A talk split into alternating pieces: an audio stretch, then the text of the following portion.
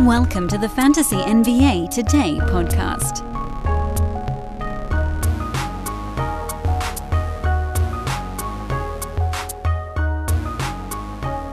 Good day, everybody.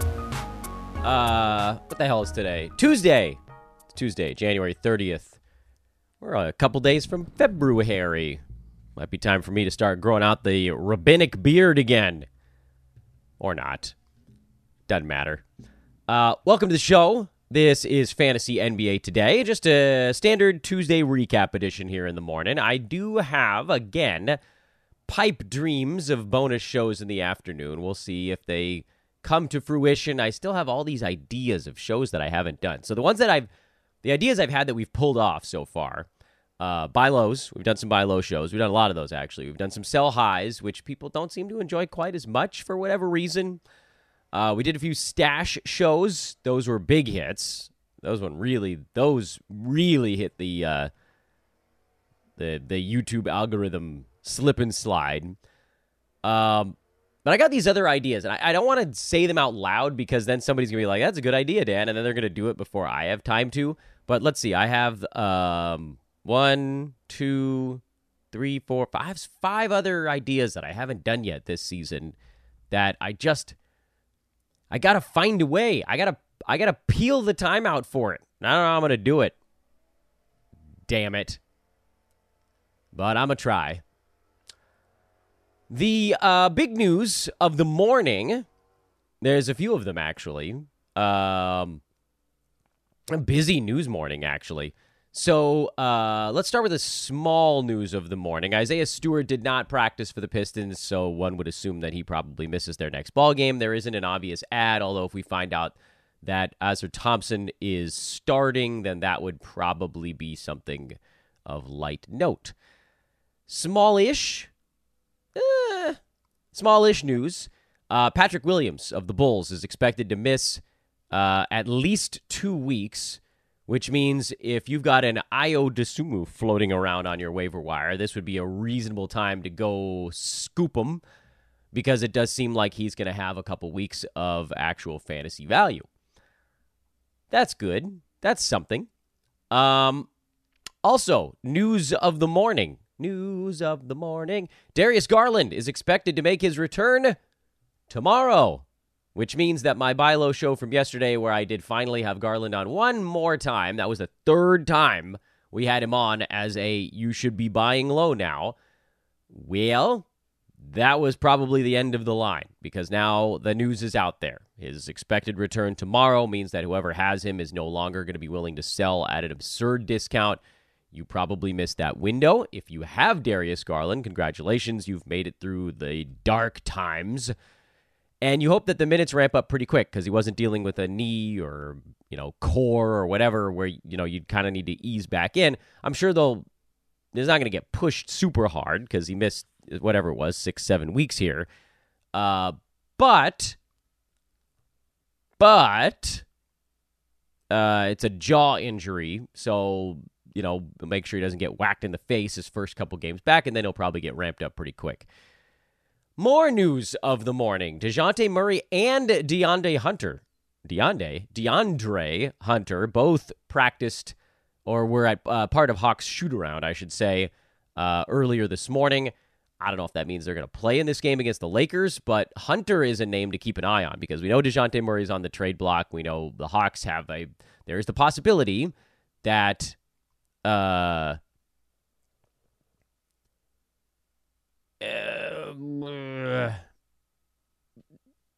okay, so let's say that the Hawks trade a few guys.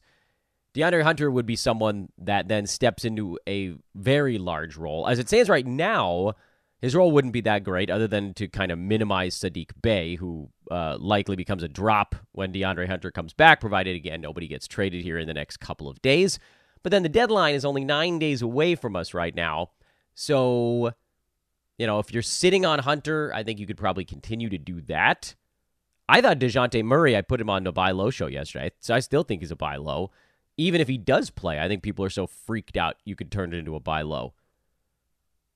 More news of the morning. Cade Cunningham returned to practice. So again, it feels like things were more precautionary on that front. Uh, that'll mean that Alec Burks is not a stream in Detroit anymore, and Jaden Ivey, who's uh, probably barely hangs on to points league value, not even going to be close to nine league nine cat value uh, when Cade Cunningham comes back. Um, Tyrese Halliburton is expected to play tonight for the Indiana Pacers, but will not get a full workload, according to Rick Carlisle. Um, LeBron James is expected to play tonight. Anthony Davis is a game time decision for tonight.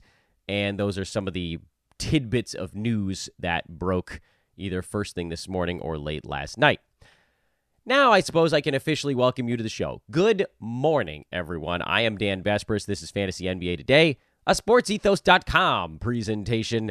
You can find me on social media at Dan Besbris. I know, super duper complicated. You uh, can also do me a huge solid by navigating over to our trade deadline live show page and throwing a like on that. I'll throw the link in the chat room for those that are with us here watching live. The link is also available in the show description, along with links to our free Discord, uh, my own Twitter feed, our manscaped.com coupon, our ExpressVPN coupon. The list goes on and on. All that good stuff is in the show description. So please do take a moment to do that. But again, more than anything, uh, please like the trade deadline show. Please like this show if you're watching it on YouTube. And please rate and subscribe no matter how you're taking in this content. That really does matter as we continue to try to push this thing forward. Um, I think we're, I think most folks see this as like this, like top two or three fantasy NBA podcast realm, which is extremely cool. I like never in my wildest dreams did I think that that was going to be the thing. Even even when I started doing it, like I, you guys know, I was a minor league baseball broadcaster. I've talked about that for a while. Um, I do some college baseball, some college basketball. Even now, it gets me out of the house, and it's a lot of fun still. Um, but I, I still think back of like it was in March of 2016 when it was like a month maybe after Brew Aaron Bruski started hoop ball then I wrote in. I was just like, I've been I'm I'm awesome at fantasy sports. How do I get involved in this? And uh, and Brew uh, taught me how to do some blurbs. I learned blurbing for the website, and then somewhere along the line we were talking on the phone, and he was just like, "What do you actually do?" And I was like, "I'm a broadcaster." He's like, "We needed we need a a fantasy basketball podcast here at Hoop Ball," and I was like, "That sounds outstanding. That's like my wheelhouse." And that was that was like April or May of 2016. Um, and I was doing shows with Brew like once a week, and I did a show with I don't know if you guys remember Vince Miracle like once a week in there or twice a week in there. Um, and then it was not until December, November, December of that year that we actually like turned it into a legitimate podcast feed. And then here we are now as one of the biggest fantasy basketball podcasts on the globe.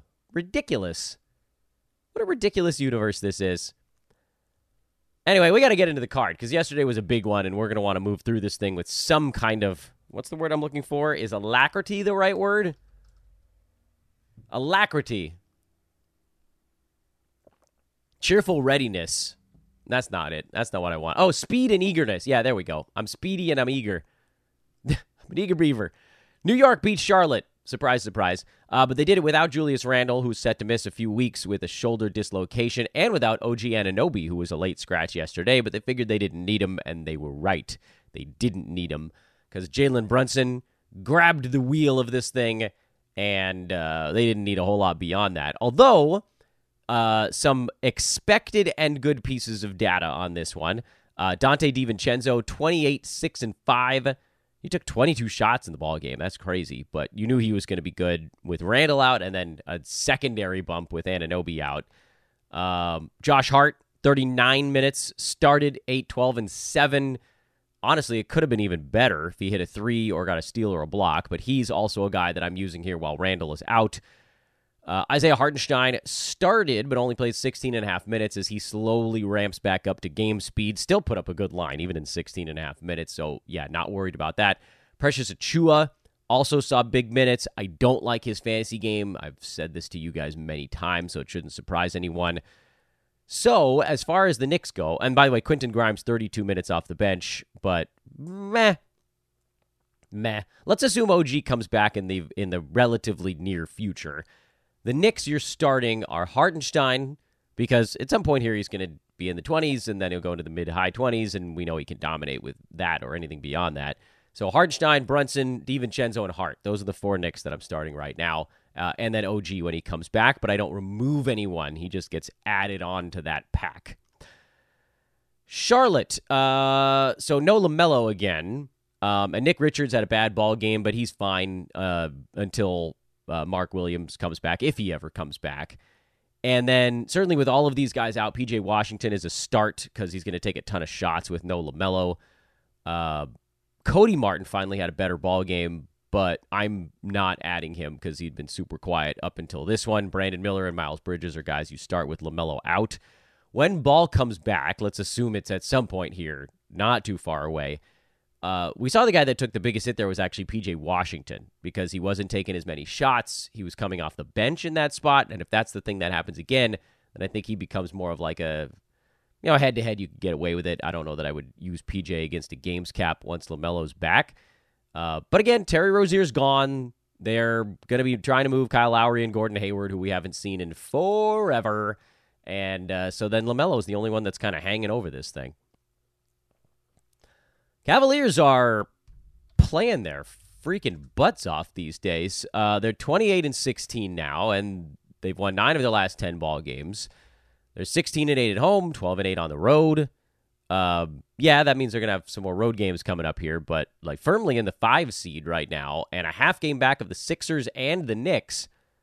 Cavs have been amazing. They got Evan Mobley back for this ball game as well, which uh I'm like this team has really impressed the crap out of me. I know they had a run against some pretty weak competition, but you know now they got Mobley back. He started on a minutes limit, played 21, um, and he'll be fine. He'll he'll ramp his way up there. Interestingly, the guy who lost out in this one was Caris LeVert because Isaac Okoro was playing well, and so they just stuck with that lineup. Um, so where do I stand on the Cavs? Uh, well, obviously Jarrett Allen and Donovan Mitchell have been insane lately, and now Evan Mobley, I think, eh, probably startable in his next ball game. Frankly, you get him up to like 23 minutes. That's probably enough as he works his way back up the board. Max Strus is a start again, 14 7 and 3. His shot's starting to come back around. Thank goodness. It was a very long slump for him. And then LeVert, I think you can go ahead and drop especially with Darius Garland due back tomorrow. And, you know, again, Mobley ramping up. So Garland's going to be back. That means LeVert's not going to have a whole lot to do. Or Okoro's going to lose his starting job in a minute here. And the Cavs are going to have a uh, strong starting lineup again. And all these other guys have sort of figured out how and where they fit while the main dudes were out. I'm, I'm blown away because remember when the Cavs lost Mobley and Garland in like back to back hours – whatever that was, six, seven weeks ago, a lot of us, myself included, was like, you know, if this team loses a bunch of games in a row, they might turn into sellers. And lo and behold, they got better. That's wild, man. That's positively wild.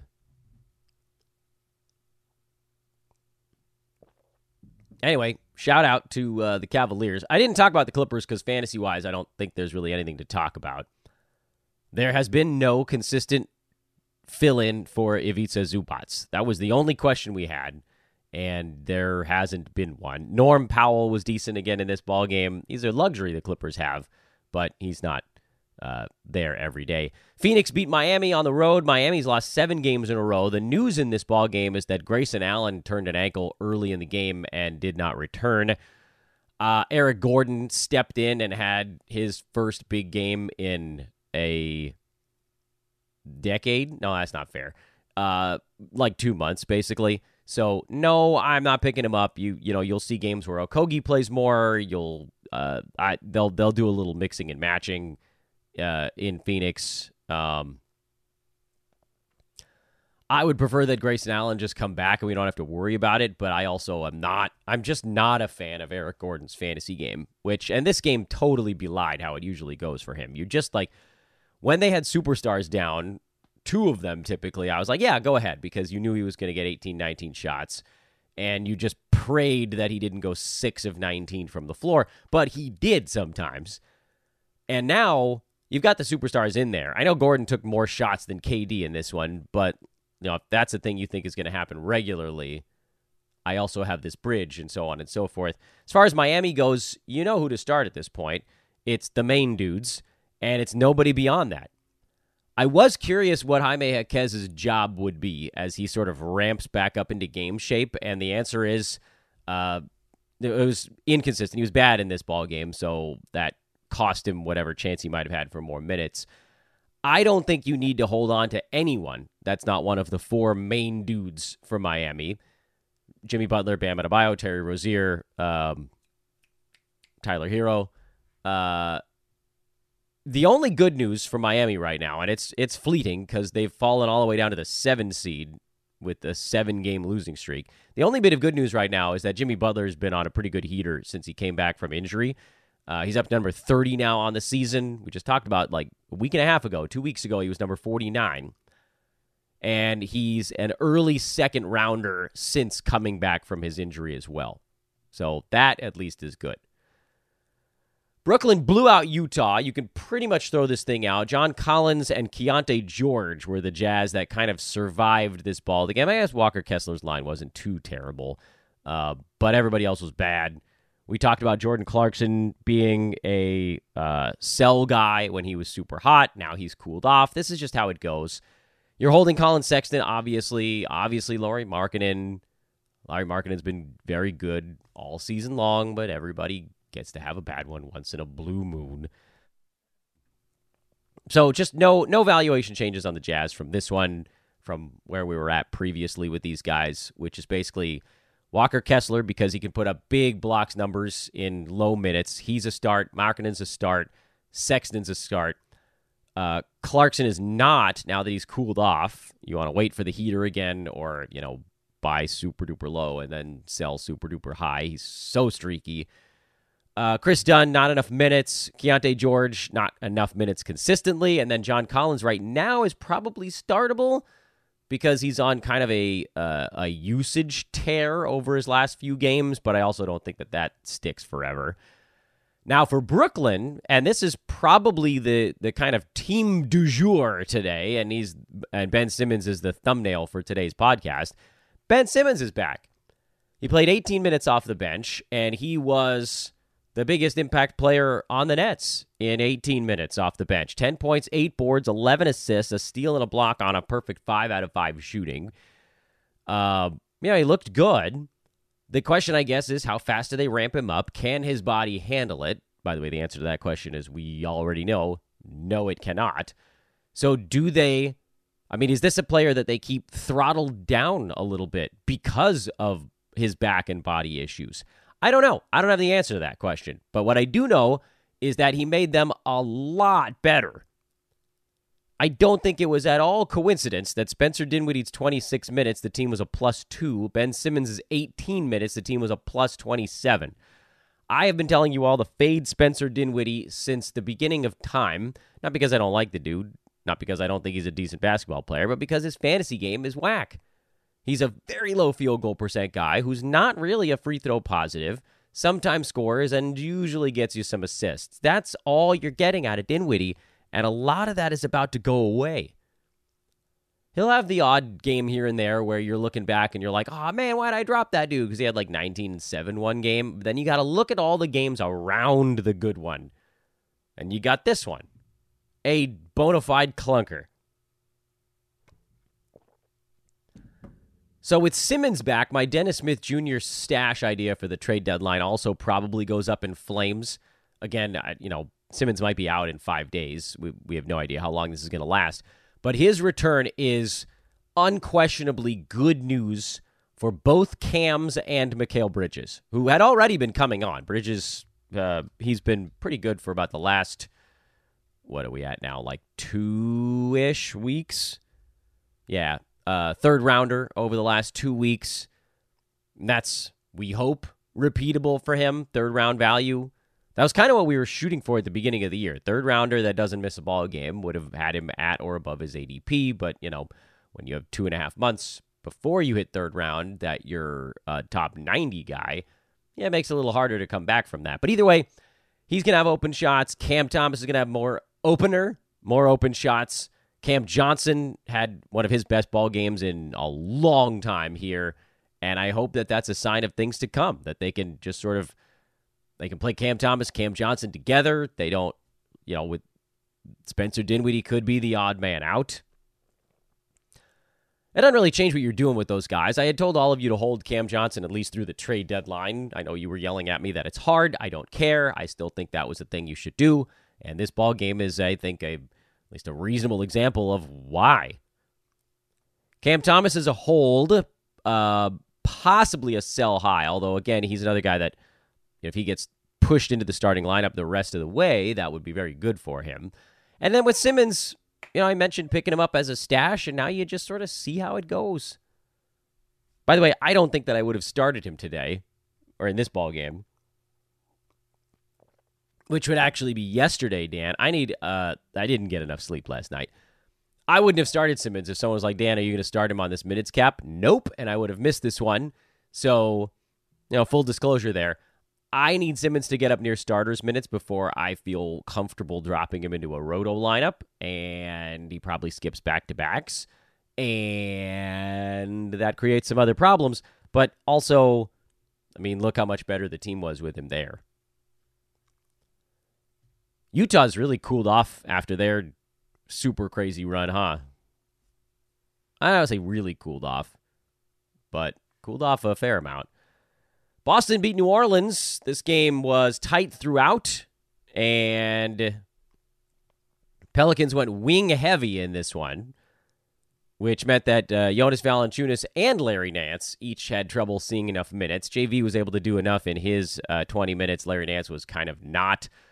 I still like Nance. We've seen pretty consistently here lately he can do enough in 20 minutes on a court. He just didn't have it in this one. And when guys are not – you know, world beaters in fantasy, you're going to have some quiet games. Trey Murphy was a little bit better, and he played 28 minutes, so that's good. Uh, but I don't think he needs to be on rosters right now. He's very close to the cut line. In my opinion, he's like pressed up against the department store window, like literally right there. But also, eh, I mean, how badly do you really need three pointers and almost nothing else? I'd rather have Herb Jones between those two guys. Frankly, I'd rather have Larry Nance between the three of them. I think Nance is a guy you should probably be holding in Roto. Uh, if you don't need a center, then I guess that's a spot where you could move on. Herb Jones is another guy that, you know, you see he has two or three of these very quiet games, and then he pops off for a monster one, and that's how overall his value continues to stay, you know, 90 range.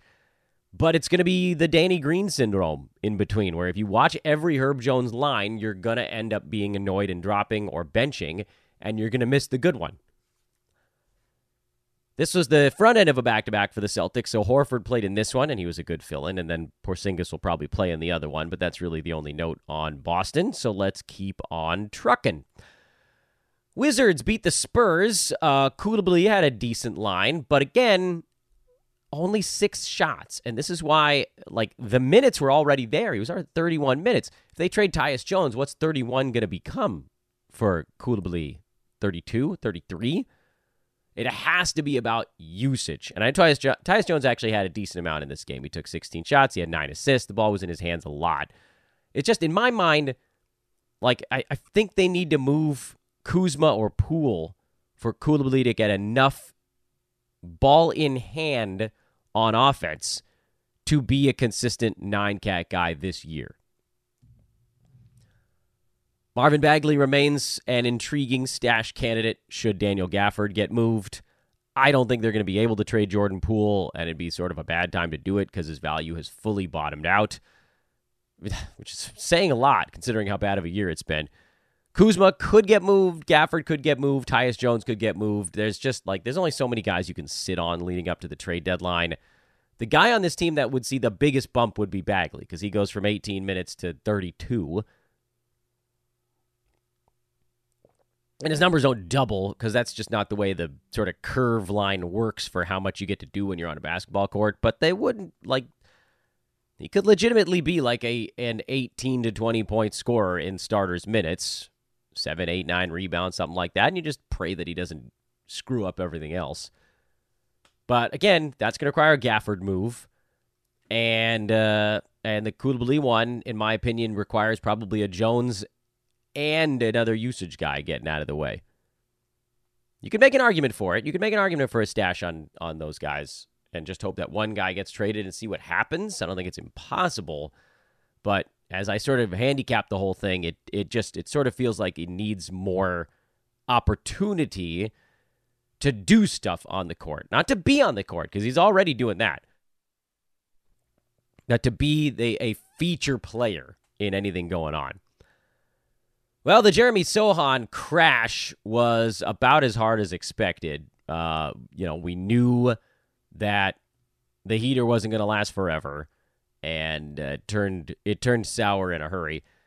And, and this is, you know, I've talked a lot about how I'm trying to be better on this show about being accepting of playing guys that are just hot even if I don't think they're going to be consistently good fantasy performers. And I've and that's what's led to the creation of this sort of stream while warm contingent.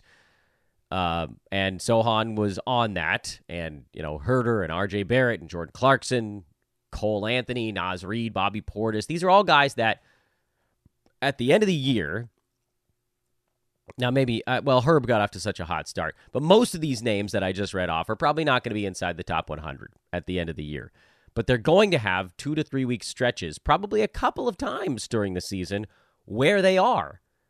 And what and it doesn't have it wouldn't have anything to do with the players around them. It's not an increase in opportunity, it's not an increase in, you know, minutes. It was just like they got hot for a few weeks or a couple weeks and the coach is like, "You're hot right now. Go play more." It's very hard to handicap that because you don't know when the heater's going to run out and anything can cause it. It's like in baseball, it's easier to see when a heater starts than when it ends. Baseball, it's like a guy who's in an 0 for 21 slump, and then all of a sudden he gets a broken bat bloop single to right, and you're like, oh, here we go. Here comes it, you know, a 4 for 4 night. It's coming right now. Boom. It's like clockwork every damn time. Basketball, similar thing. Guys in a deep slump, uh, has it's like a desperation heave three pointer when they're not thinking about it, and then bingo, they hit two, three, four shots in a row after that. You can always see it coming on the positive side. What's hard to figure out is when the cold night is coming. You kind of need to know, like, oh, did this guy eat something weird before the ball game? Is he moving slow? Does he have the squirts? Did not sleep well? Bad bed in the hotel? Fire alarm went off? Like all these weird little things that could mess up a guy's heater. I don't know what happened to Jeremy Sochan before this game, but he certainly wasn't the same one as the last five ball games. And now is this a spot where he starts to get in his own head? Heaters and and slumps, they have this feedback loop thing that goes on. The guys are missing, they're missing, they're missing, and they start they stop believing that it's going to go in. I had a, a, golf instructor when I was like 14 or 15 years old. I'm not very good at golf anymore because I, I mean, I'm still okay, but I played a lot when I was a kid. And he made a big deal about visualizing. Close your eyes visualize perfect contact with the golf ball. And I didn't get it. I didn't understand it as a teenager. I, and I've always had this weird problem that when I try to visualize myself doing something, and this probably says something about my I have a psychiatric issue that's gone undiagnosed. I always had trouble visualizing it going right. The one that I remember from my childhood, I don't know why I'm getting off on this tangent on a day where we have to cover 12 ball games, but um, I was on a bowling team my senior year of high school at Corbin Bowl in Tarzana, California. We were called the Jamba Jews. Stupid name for a team. Uh, you can guess the makeup of the team, however. Anyway, um, I was pretty good actually. I'm I'm a quite good bowler. The strange, I'm not Mookie Betts good, but I'm pretty good. Uh, and I tried to do the visualization thing on that as well, but for some reason, every time I visualized myself bringing a bowling ball back and forward, I visualized it hitting me in the back of my right leg. And I can't figure out why that was the case because that leg gets out of the way. You know, it it it brings off to the side, it opens up, and you bring the ball through.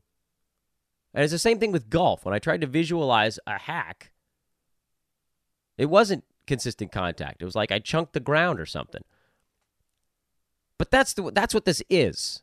I was obviously a victim of my own brain's issues, but players are the same thing. When they close their eyes, do they see the basketball going in or do they see it clanging off the side of the iron.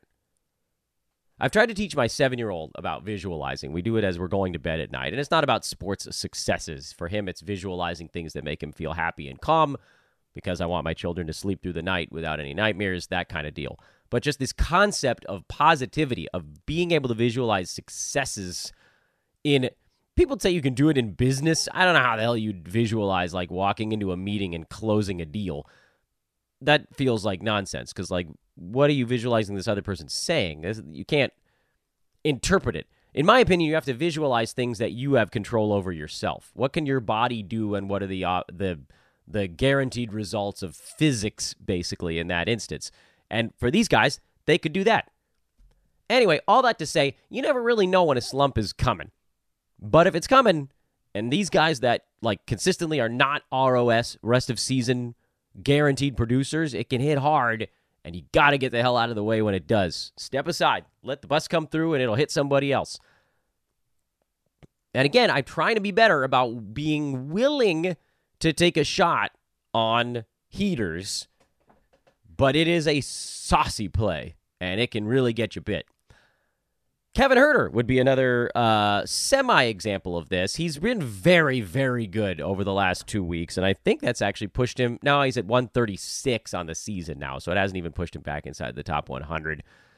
Uh, over the last month, he's number 90 because, again, prior to the last two weeks, he was awful. Last two weeks, he's top 20.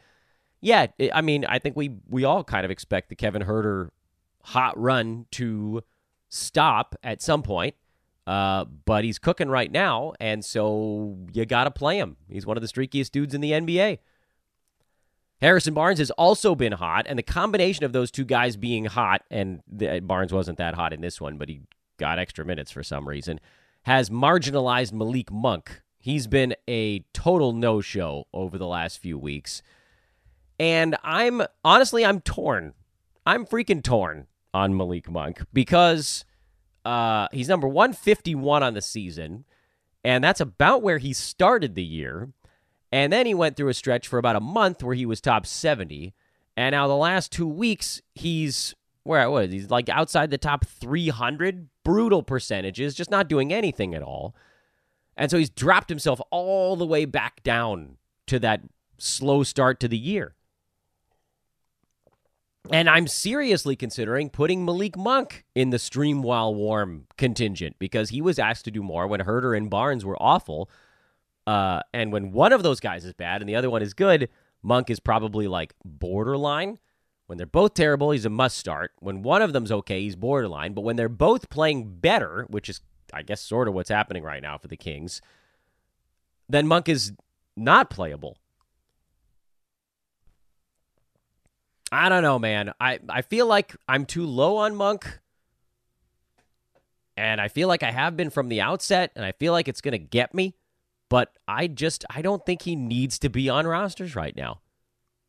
I don't think you're going to be kicking yourself all that much until he starts to warm up again. And, you know, if somebody picked him up before that, fine, they'll get the next heater. But you can get one of these other guys that goes on a heater, a Huerter heater. Let's talk the Grizzlies because they are full. They are straight up infirmary right now. Uh, John Konchar, who was already filling in for Luke Kennard, who was already filling in for Desmond Bane, all the way out. This is full Russian nesting doll style stuff now with Grizzlies. They called up Matthew Hurt on a uh, uh, an injury deal. I forget the the nomenclature on that, and he had to play 23 minutes right out of the chute. Uh, the starters for the Grizzlies, not surprisingly, got pretty big minutes in this one. Xavier Tillman was forced into larger action, and if if this is the lineup they have to trot out again, then freaking have at it. Uh, JJJ was inefficient here, but obviously he's a start when he's going. Santi Aldama did the kind of game that we were thinking of, where like the field field goal percent was bad, but the free throw percent was fine. He made his one foul shot. 16 points, five three pointers, seven rebounds, two assists, and two steals. He can do a lot of things, Santi Aldama, and that's why I remain cautiously bullish on him. Because look, I mean, look what look what happens when he gets 14 shots. That's a juicy fantasy line. I don't think I have the stones to play Scottie Pippen Jr. And I definitely don't have the stones to play David Roddy because I don't like his fantasy game. He's mostly three pointers and he didn't make those here, and he missed some free throws, and just like way more bad than good. Uh, same for, story for GG Jackson. Uh, interesting, but typically I think hurts you more than he helps. But you can't really. It's not like I can tell you guys to go out and pick up Xavier Tillman because I have no idea who's going to play for the Grizzlies in their next ball game. Aldama, Vince Williams, who was also out for this one, and JJJ are the three Grizzlies, uh, and Luke Kennard that are presumably like near healthy or healthy that I would play. And then again, just like keep tabs. If Tillman starts the next ball game because they're super shorthanded, you play him. Just make these tweaks, but you got to do it on the fly. Timberwolves, uh, without Mike Conley, got a win over OKC. That's kind of interesting. Uh, Timberwolves now a half game up on the Nuggets for the top record in the West. There's uh, four teams that are all kind of duking it out for that top spot that feel kind of safely the upper half of the Western Conference bracket. But this is a really good win for the Wolves, especially without Conley. No, I'm not streaming Nickeil Alexander Walker. That's the only question on the Wolves side. Jalen Williams hurt himself in this one. He left late, uh, and then the hope is that maybe he doesn't miss any time, but you'll kind of have to wait and see. Chet Holmgren is on my buy low board, and this made him cheaper, so that I actually kind of like right now. Uh, go buy low on Holmgren because he's in a little bit of a shooting funk. He'll be fine, even if it takes the All Star break to get him there. This is a good young basketball player who is just a little low on steam right now. And a lot of those teams at the top of the West uh, that got off to the super hot starts, Wolves, Thunder in particular, they've been a little more human of late. And that's why they've kind of come back to the pack. And that's a that's a nice battle going on at the top of the West these days. Lakers looked like a team that won a double overtime game a night and a half earlier, and uh, they just had they had nothing in the tank for this one. Got blitzed right out of the gate, which has been a problem for the Lakers uh, prior to switching over to this more recent starting lineup. Uh, but don't worry too much about it. Jared Vanderbilt is a guy that I like. He got ejected for flicking Dillon Brooks in the head, and the Lakers were extremely annoyed with Brooks after the ball game uh, for a shove in the back when Vanderbilt was dunking. Um, they said he was his trash talk. Word is that his trash talk crossed a line. That to me sounds like the Lakers being a little bit of babies about it. Um, but I, I, I was in the car listening to the game, uh, and uh, Lakers play-by-play guy was not really describing the ball game. I don't want to I don't want to be that guy, but it was really some of the most painful play-by-play I've ever listened to. So I have no idea what was actually happening in this game. Um, but what I've read after the fact is uh, that the Lakers took umbrage to the push in the back during a dunk because that's the kind of thing where if a guy if he doesn't hold on to the rim, then the legs go forward, the neck and head go back, and that's how you get someone really badly hurt. And so they were just pissed at Brooks right from the outset. And the Lakers were tired. When you're tired, you're always going to be angrier at people. Um, so yeah, no big valuation changes. D'Lo is still hot. Um, AD is questionable for tonight. LeBron is going to try to play in Atlanta. And I think Jared Vanderbilt is going to get a whole cr- uh, bunch of playing time. He's going to be the one Laker who has a little bit of energy for this one. Um, so yeah, give me give me those five. Give me the main four for the Lakers plus Vando.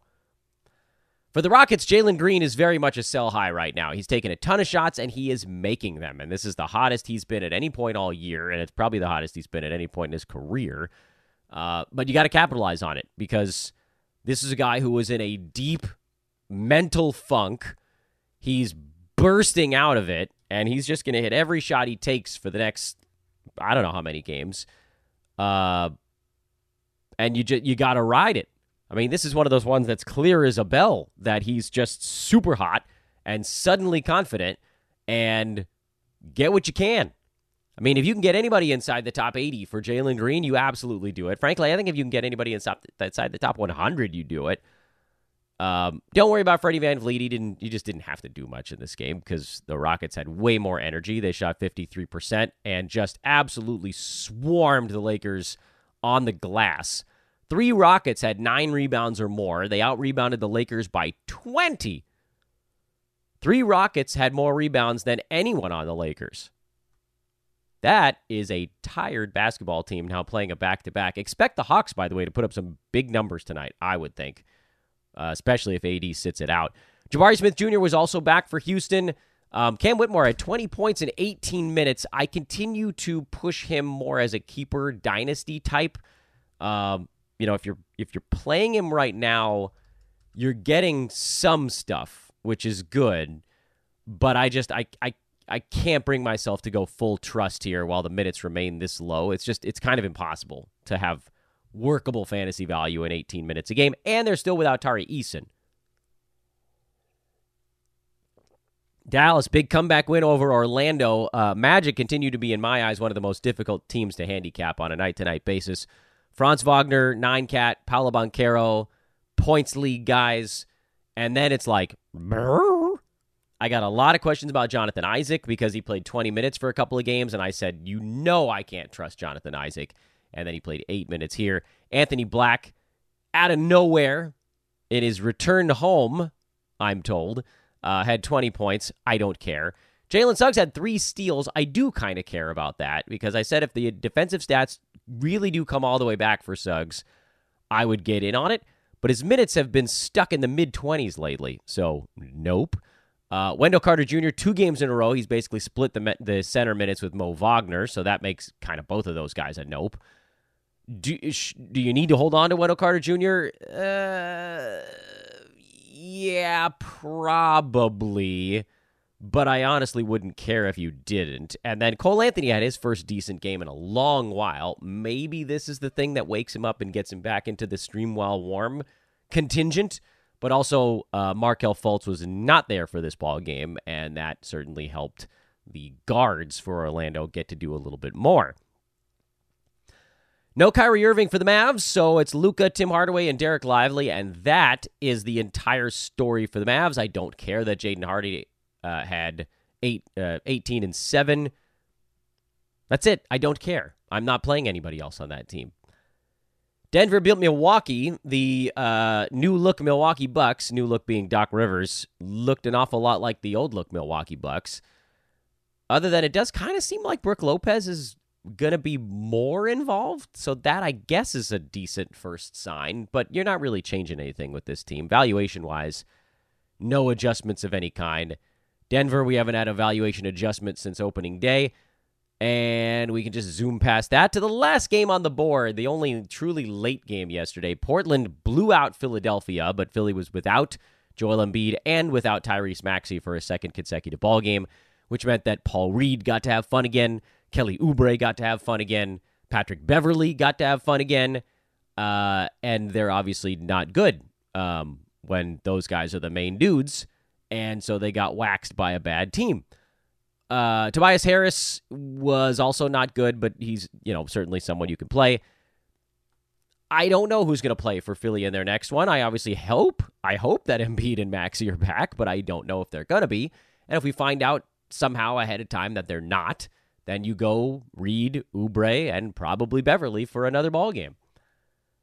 For Portland, Scoot Henderson had his sort of once a week decent ball game. I don't know when the when he's going to truly figure this out. The general the rule of thumb for rookies is after the All-Star break. And so maybe that's when things start to come around for Scoot. Presumably Malcolm Brogdon will be on another team by then. Obviously play the crap out of him while you can. Um, Jerami Grant, I think, is going to be very difficult to trade. DeAndre Ayton is playing better again lately. Simons up and down. It's fine. I feel like the questions you guys have for me are Jabari Walker and Scoot. Scoot, I just answered. That's like, that's a guy you consider acquiring after three bad games in a row in late January. So, like around now. And then you pray. And Jabari Walker is someone that we need usage guys out of the way. So Brogdon and someone else. Like if Brogdon got traded right now and Shaedon Sharpe wasn't back yet, Jabari Walker might be playable. I still think they need Jerami Grant to move so that Walker can just like really have a lock on the forward minutes because he's a decent rebounder, but he doesn't do much else. You know, we need him 10 to 12 shots and uh, we need some defensive stats, which are also lacking. I don't know, man. I everybody's higher on Jabari Walker than I am. I, I'm not seeing the fantasy side of it. You know, last two weeks he's played 30 minutes a game and he's outside the top 200 because he's averaging nine and nine with one combined defensive stat on bad percentages. Eight shots a game. That's a big note there. If that goes up to 11, now you're talking about, oh, I don't know, 13 and nine over a three pointer a game. Maybe he plays an extra one and a half minutes. Maybe the steals and blocks tick up ever so slightly. Maybe the percentages aren't as awful. He could creep towards value there, but he's a long way away from being a true nine cat play.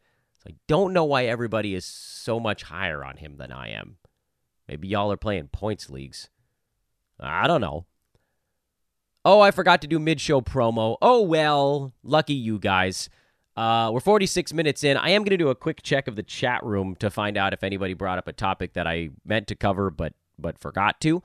And while I'm looking through the chat room, I want to remind you guys once again to please go navigate over to our trade deadline live show and hit the thumbs up button on that. We are at uh, 583 thumbs up, so uh, 600 is the the next target marker. Pretty cool, by the way.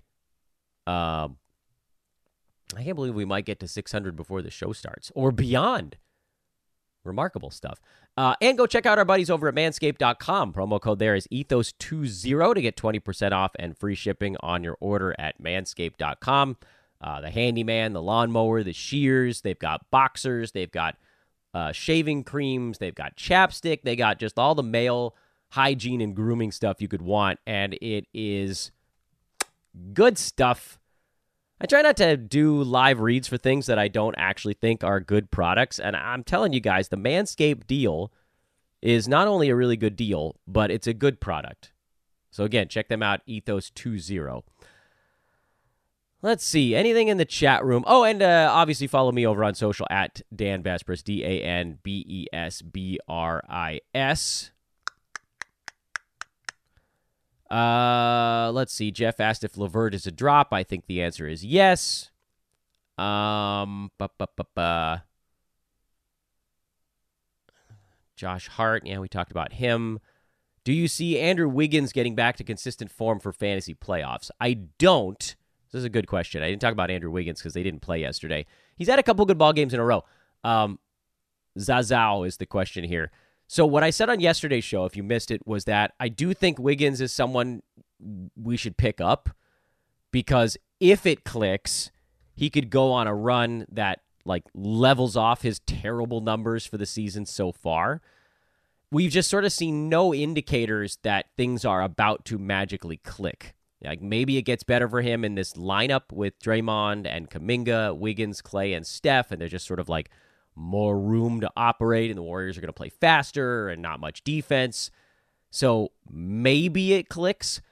I think the odds of Wiggins being good the rest of the way is like maybe 15%. So if you have dead weight, I'd say yes, pick up Wiggins and just see what happens. Because basically, every time he has one big game, I'm like, yeah, we should probably pick him up and see what happens in the next one. And so far, every single time we've done that, he's been horrible in the next ball game. But what if he's not? We'd like to be the ones that are kind of in front of that train. So call it like a I don't know, hopeful stash. Oh, I don't have a word for it. What is Chet Holmgren's trade value? Go back to yesterday. I did a buy low show where Chet was the was a feature player on it. So that one I actually already answered on a different show. Um, do do do do do do do. Who would you stream today out of some wacky names. Uh, we'll do we'll deal with that over on Twitter. We talked about Precious Achiuwa, Jontay Porter. I don't trust him at all, and uh, Poeltl's getting close too. By the way, so that'll hopefully Jordan Nwora. Oh, uh, okay. So the Raptors have a lot of guys out right now. That helps things. Uh, Nwora, Gary Trent, Dennis Schroeder, all those guys are going to get a bump. Rest of season value for Vando. I think in a great universe, 110 to 120 range. Gafford versus Jalen Johnson. Go Jalen Johnson because if Gafford gets moved somewhere, um, there's no guarantee that his role stays exactly the same. If he goes somewhere where they need a center a lot, then his role would be safe. But you just like you don't want to You don't want to take that chance. Take the locked in guy who ain't going anywhere, especially if Atlanta starts to blow it up, and then it might just be like the Jalen Johnson show. And yes, I know Dereck Lively had a big night, but he also makes a crap ton of rookie mistakes, and I'm sure Dallas would love to not have to deal with those. Develop Lively with someone in front of him who's not uh, glued to the ground like some of their other center options in Dallas. All right. Okay. That'll about do it. Um, again, trying to uh, squeeze in a bonus show this afternoon. I can't guarantee that one. So, uh, but please do like, rate, subscribe, and uh, we'll see you guys over on social media. I am Dan Besbris for our Fantasy NBA Today a sportsethos.com presentation at Dan Besbris on social. Please, again, go like our trade deadline live show, and I will talk to you all very soon. Thanks for watching.